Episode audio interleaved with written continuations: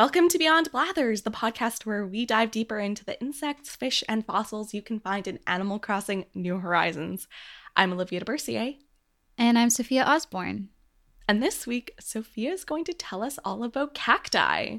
Yeah, I'm so excited. I've been wanting to talk about cacti on the podcast for quite a while, since I was in California, actually.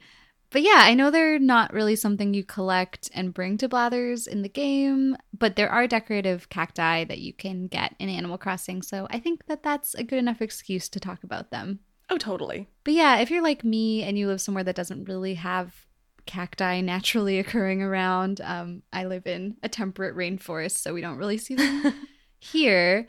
But I don't know. Yeah, I, I find I think of them in kind of a limited way. Like I think of them as something that I buy at the plant store and have on my windowsill and try not to kill.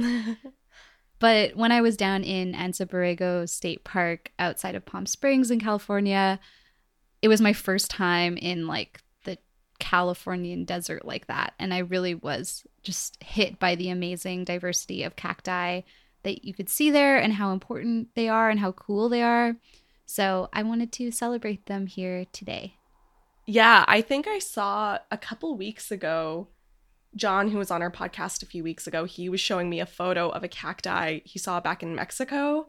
And it was like, I couldn't believe how big this thing was. It was like one of those sort of classic, tall, forking cacti. I don't know what they're called but it was like the size of like an old growth tree. And this thing had to have been yeah. like millions of years old. Like it was so huge. I i was like astonished at this photo. So i'm excited to talk about cacti. I have a newfound interest in them.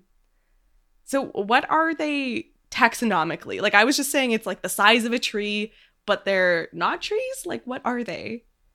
Yeah, so they're actually a plant family called Cactaceae, Cactaceae.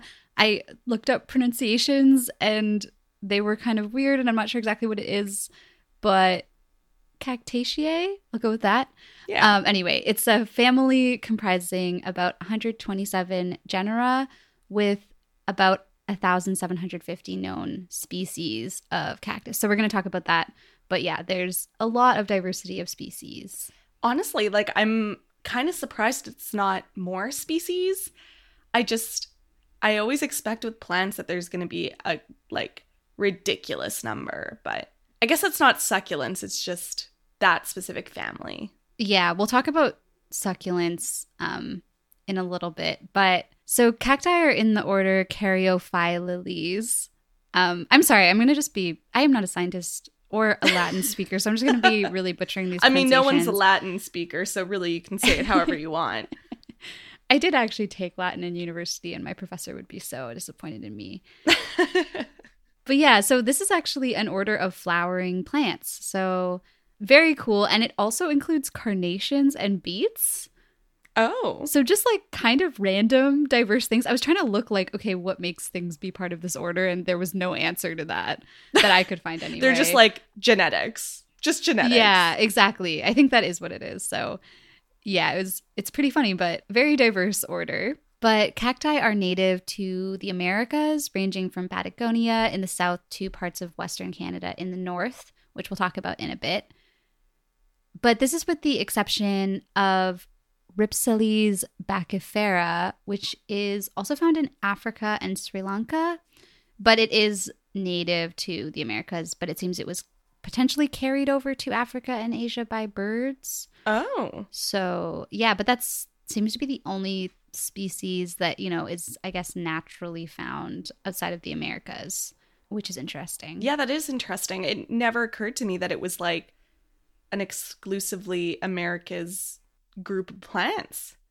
It's very interesting. I, I didn't I, I guess I honestly this whole episode has made me reflect on like looking for cacti, I guess, because we'll talk about it, but like they're actually more prevalent in Canada than I realized. And I guess I just never really look around for them. Mm-hmm. But then mm-hmm. when I was in California in the desert, they're everywhere. And I was just so fascinated by them and like had so much fun looking at all the different types. So, but yeah, before we really get into it, I did want to talk about succulents, as you brought up, Olivia, because in doing research for this episode, I realized I don't really know what a succulent is.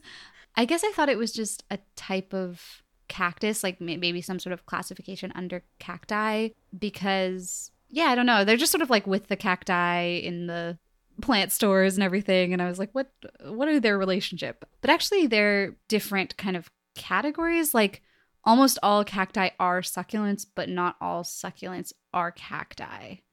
So, let's talk about it. What are succulents? They are plants with thick fleshy parts that retain water in dry climates and soil. And their name comes from the Latin word succus, which means juice or sap odds are you've probably had a succulent before as a house plant. I definitely have. Lots of people do because they're very cool looking and they don't require that much attention. But I don't know. I've definitely killed a few. I don't know. I, I had them in Edmonton and it does get really cold there. And I feel like they just died because it was too cold in my apartment, probably. I've also killed so many succulents. Yeah. Yeah. Rest in peace to all my plants. RIP. But I should say to clarify that succulents isn't a taxonomic category. So it's not an order or a family or anything. It's basically just a word to describe plants that have these attributes. So within different families and genuses, you might have some species that are succulents and some that aren't. So there are some cacti that aren't succulents. Got it. Okay, I was gonna say because when you said like that almost all cacti are succulents, but not all succulents are cacti, I was like, mm, this sounds like what us in the taxonomy world like to call an informal group or like some sort of generic naming system. Yeah, I think it's actually like it seems to me like it's kind of just like almost a description of them like like a characteristic that they might have is that they're succulent or not, you know? Yeah, totally. Oh, that make that's interesting. Okay. Yeah. Cool. But I guess what what makes something a succulent? Succulents use their structures like leaves and stems to store water. Sometimes they can have water contents up to 90 or 95%. And if you've seen succulents, you've probably noticed that they usually have a more swollen, fleshy appearance because of their water storage. All these articles were saying fleshy, and I was like, ew. That's very body horror of them. Very body horror. But I think, um, yeah, swollen, maybe like juicy. I don't know. yeah, juicy, uh, like fruit like, maybe. I don't know. I guess fleshy is like the best description. Yeah. They're not like leafy, they're like No. chunky. Chunky, yeah. But yeah, succulents can actually be found on every continent except Antarctica, which is pretty cool. So, again, Hmm. different than cacti. But yeah, this is an episode about cacti, which are mostly succulents. But anyway, let's return to the topic of cacti. In terms of their appearance, cacti can be really diverse, as I've alluded to. The smallest cactus is Blossfeldia lilliputiana, which is a really cute name. Super cute. It's only about one centimeter or half an inch in diameter at maturity. Oh, So tiny, very baby. And the tallest is Pachycereus pringlei, also a great name, mm-hmm. with a maximum recorded height of 19.2 meters or 63 feet. Oh my god. So, like you That's said, so they can get really tall, like old growth forest tall. Wow. It's something I can't even really wrap my head around. yeah, I'm like looking outside, looking for something that looks about 60 feet tall, and there's like, I don't know, a telephone pole that looks about that that height, and that's Yeah. pretty big. That's definitely bigger than all the trees around here. Definitely. And unlike most other succulents, cacti only retain water in their stems. So when you see a cactus, it mostly looks like a big swollen stem. Maybe it has some kind of like branching stems off of it. But most species of cactus have lost their true leaves. And instead, their leaves are modified into spines. So actually, you know, when you see the spines of a cactus, those are extremely modified leaves, which is pretty cool. And those spines are probably one of the most iconic things about cacti. And of course, the spines help defend them from herbivores who want to eat them, but they also help prevent water loss by reducing airflow and providing some shade for the cactus. Which I thought was interesting because I'm like, wouldn't leaves provide more shade? But I guess leaves, you run the li- risk of losing water from them. yeah, so- because they have a lot of surface area to them. And so, Yeah. and they're like very thin. So it's really easy to like have a lot of like yeah a, a bunch of like evaporation and water loss. So Totally. yeah, it's not great. And the spines are produced by these special structures called areoles, which are actually highly modified branches. And I'm not sure if you've ever noticed these on cacti before, but they are these bumps that grow out of the stem, and then the spines grow out of those bumps. So on branched cacti, like the iconic saguaro cactus, which is the one that just looks like the quintessential, like, like a cartoon cactus. yeah, like a cartoon cactus, the branches of the stem grow out of these areoles as well. The flowers also grow out of the areoles. So they're very important structures. And they're a unique adaptation to cacti which distinguish them from other succulents. Cool. Now I know what those are called. Yeah. So, as I said, cacti only retain water in their stems, but also because they don't have leaves, photosynthesis for cacti actually happens in the stem itself as well. And the stems are just really cool. Many cacti have ribbed stems. So, you've probably noticed this. They kind of look like they have ridges on them. My dad has a beautiful Christmas cactus that he's had forever, like since the 80s or something. Oh wow. It's so old and it's so beautiful just in his house. And I've always noticed the ridges on those. But yeah, these ridges allow them to grow and contract with water absorption. And the number of ridges they have always corresponds to a Fibonacci number. oh wow. Yeah, it's so cool. If you haven't heard of Fibonacci numbers before, it's a sequence in math where each number is the sum of the two numbers that come before. So, like 0, 1, 1, 2, 3, 5, 8, 13, 21, 34, 55, etc. And these Fibonacci numbers appear really often in biology, like in branching in trees, the fruit sprouts of a pineapple, the flowering of an artichoke, and in this case, the ribs on a cacti. So basically, biology is really cool and the universe is mysterious.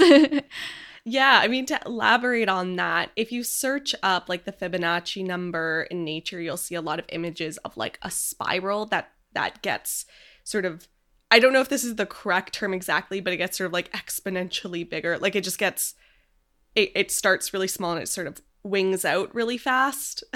Um, yeah. It almost looks like a beautiful like shell or something. Yeah, yeah, it's a shell shape. That's and that's another example of where you see it, like a little snail shell. And so that's why when you talk about like fruit sprouts of a pineapple or flowering of an artichoke, that's sort of how that number relates to the shape. If you're just trying to come up with the picture in your mind. Yeah, totally. It's it's really cool and could probably be its own podcast, but I thought that that was yeah, that was an interesting thing to talk about. I should also mention that there are some members of the cactus family that really don't look like conventional cacti, and there are three genera: the Leuenbergeria, the Pereskia, and Rhodocactus that just look like tropical trees. But they do all have areoles, so they are all cacti. But That's Yeah. so wild. I'm looking at a photo of it. It really does look like a bush or something. yeah, like you wouldn't think. And then there's things like Joshua trees, which I had never seen before I went to Joshua Tree National Park. They, I was like, oh, that's a cactus. And my dad was like, no, it's a tree. Like it, it is a tree, but it looks, it looks so similar to a cactus. Like you can tell, kind of like a convergent evolution thing of how these plants developed for the desert habitat. But yeah, there's some things that I'm like, that's a cactus and it's not. And there's some things that I'm like, that's definitely not a cactus and it is. So it's an interesting group.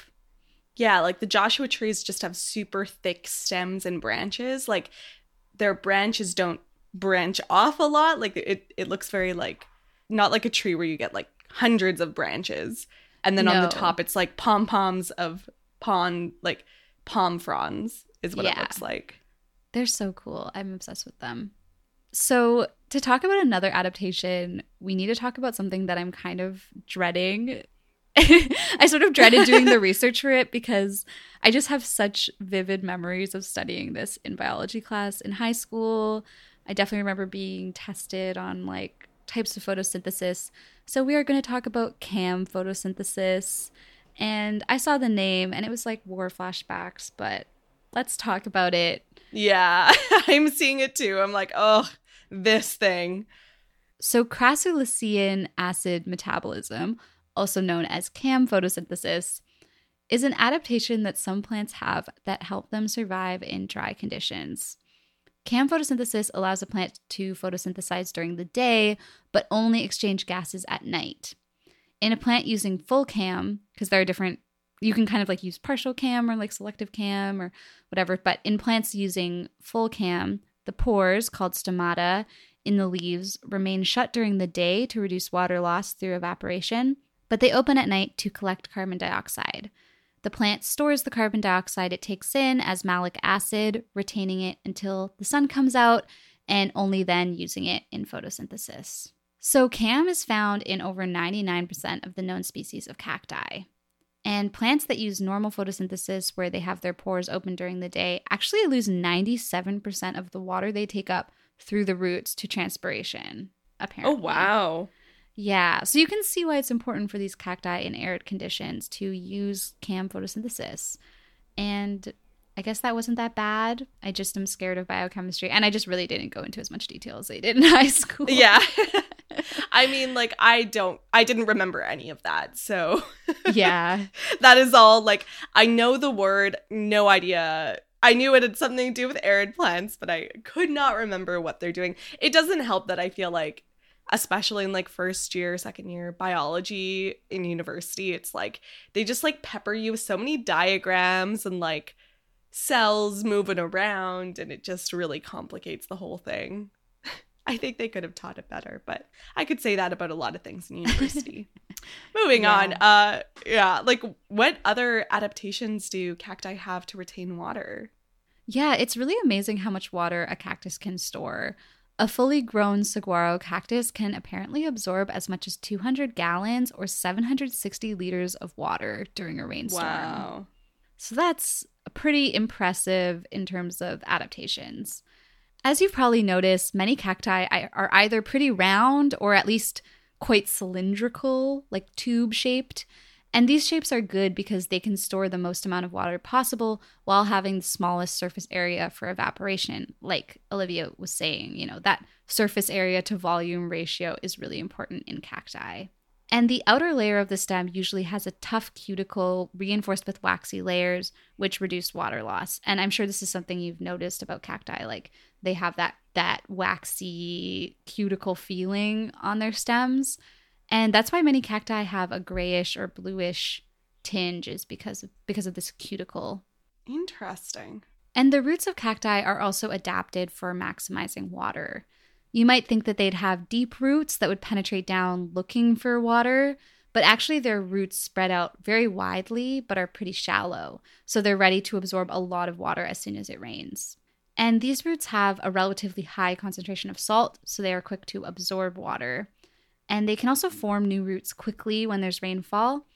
And if there's a long period of drought, roots will dry up and break off to conserve water. That's so cool. It sounds like they just change their bodies so much compared to other plants. Yeah, like they really are at the whim of the rain for sure. Another important adaptation is that they usually have a periodic pattern of growth, productivity, and flowering. So during the brief rainy season, when there's more moisture, that's when they're going to be putting out flowers and growing. But at drier times of the year, the cacti will usually remain dormant. Yeah, that's like when I water my Christmas cactus, it'll like always flower because I'll wait so long to water it. and I think it's like every time I do, it's like, it's time. And then I get these pretty pink flowers. Yeah. Could you talk more about those flowers? Yeah, so all cacti do actually flower, apparently, which I did not realize. And it makes me kind of sad. I'm like, hmm, is my cactus unhappy? Because I've never seen it flower. So it probably is unhappy. I'm a really bad plant mom. I'm trying to be better. it's okay. But yeah, often cacti have large, showy flowers that can be white, red, pink, orange, yellow. Um, I read that they can't be blue, which is interesting. Um, I Oh. guess a lot of flowers can't be blue. I guess I I don't know. it is pretty rare. Yeah, but they often smell really nice, and they're designed to lure pollinators like bees, bats, and hummingbirds. I was just thinking, even if your cacti aren't flowering, like if they were flowering, it would be kind of a waste for them because they're not really reproducing in your house. So, That's true. Yeah. you know, maybe they're just really smart cacti. they know I don't have any bees in here. yeah. So you were talking earlier about cacti getting all the way up into Canada. Like, what are they? Yeah, I know. I found this so interesting. So there are four species of cacti which are native to Canada. There's Escobaria vivipara, Opuntia fragilis, and then a couple other species of Opuntia. So Opuntia polyacantha and Opuntia humifusa. So I'm going to talk a bit about each of these and where they're found. Sorry if you're not Canadian and not interested in this, but I think a lot of our listeners are Canadian, and I think it's exciting to know that you can find cacti here.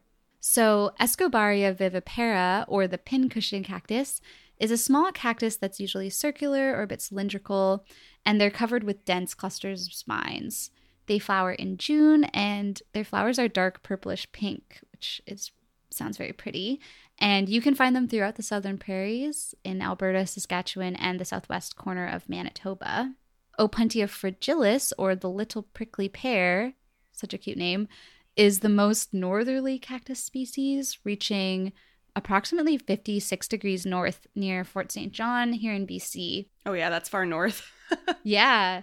It's apparently widespread in Canada, ranging from BC to Manitoba and even to eastern Ontario. And it also occurs on several islands here in the Georgia Strait and in a few localities on southern Vancouver Island, which really makes me want to look for these. Yeah, maybe go look for some like sandy south facing slopes. I feel like that's maybe where you'd find them. Yeah, I, I should look more into like where exactly they can be found or what, what kind of habitat they like. But actually, you know, I mean, southern Vancouver Island is pretty arid. It like, is, yeah. Like my dad lives on this in the southernmost Gulf Island, which is even south of Vancouver Island, and they get a lot less rain than we do here in Vancouver. Another species, Opuntia polyacantha, or the common plains prickly pear, is common in southern Alberta and Saskatchewan. And it's pretty cool. These cacti can survive temperatures 40 degrees below freezing. I guess this would be true probably for most of those like Saskatchewan ones or like the one near Fort St. John. Like, but honestly, it gets cold in the desert, even in California. Not 40 degrees below freezing, but like at night it gets cold. Yeah. And like Fort St. John, I'm reminding myself, I definitely went there when I was going up to the Yukon and it's on the Alaska Highway. I guess yeah, that area is pretty arid too. Like mm-hmm. there's definitely some like drier sections of it. It's such a like weird flat town that's also like kind of in the mountains. I guess it's not really mountains. It's in the the Peace River area. So you find lots of dinosaurs along the Peace River up there. Yeah. And when we were around Drumheller and everything like in the Badlands in Alberta, I mean, that looks very similar to a lot of the landscapes that I saw in California. And I'm sure that you could find cacti there. Oh, yeah. I've for sure seen them in like Dinosaur Provincial Park and like, yeah, a lot in the Badlands. They're really yeah. common. And there's also Opuntia humifusa, or the eastern prickly pear, which is found in four confirmed locations in oh southern Ontario. so so it seems like these there's only the, these four species and it seems that they are some of them are a lot more common and others are more rare but yeah i enjoyed i enjoyed learning about these canadian cacti. We definitely don't have the same diversity of cacti as they do in mexico and the southwestern united states but we do have a few and i wanted to shout them out. Yeah and it looks like the eastern prickly pear cactus the one with four locations in ontario is identified as endangered in Canada, which makes sense. Yeah. if it's only from four locations. Yeah, I can see that for sure. Well, yeah, that's cacti. They're amazingly diverse, exceptionally adapted for arid conditions, and more prevalent here in the north than you might think. That was so fun. I really enjoyed that. I wish I had known this information back when I worked at the like Muttart Conservatory, which is like Edmonton's plant conservatory like it's a like a big greenhouse attraction and i was probably a very bad tour guide there i do apologize to anyone who took a tour with me when i was there in my defense i was working there and like my position was also at a nature center, which was a bit more up my alley. Yeah, a little bit more wildlife, but you're a you're an this animal. Would have been person, nice to know. That's okay. yeah, well, thanks so much, Sofia. And thanks everyone for listening. Follow us on Instagram and Twitter at Beyond Blathers and check out our TikTok at Beyond underscore Blathers. And if you want to support the show, take a look at our shop at etsy.com slash shop slash beyond blathers. Tune in next week to learn more about the insects, fish, and fossils you can find in Animal Crossing New Horizons. Bye! Bye!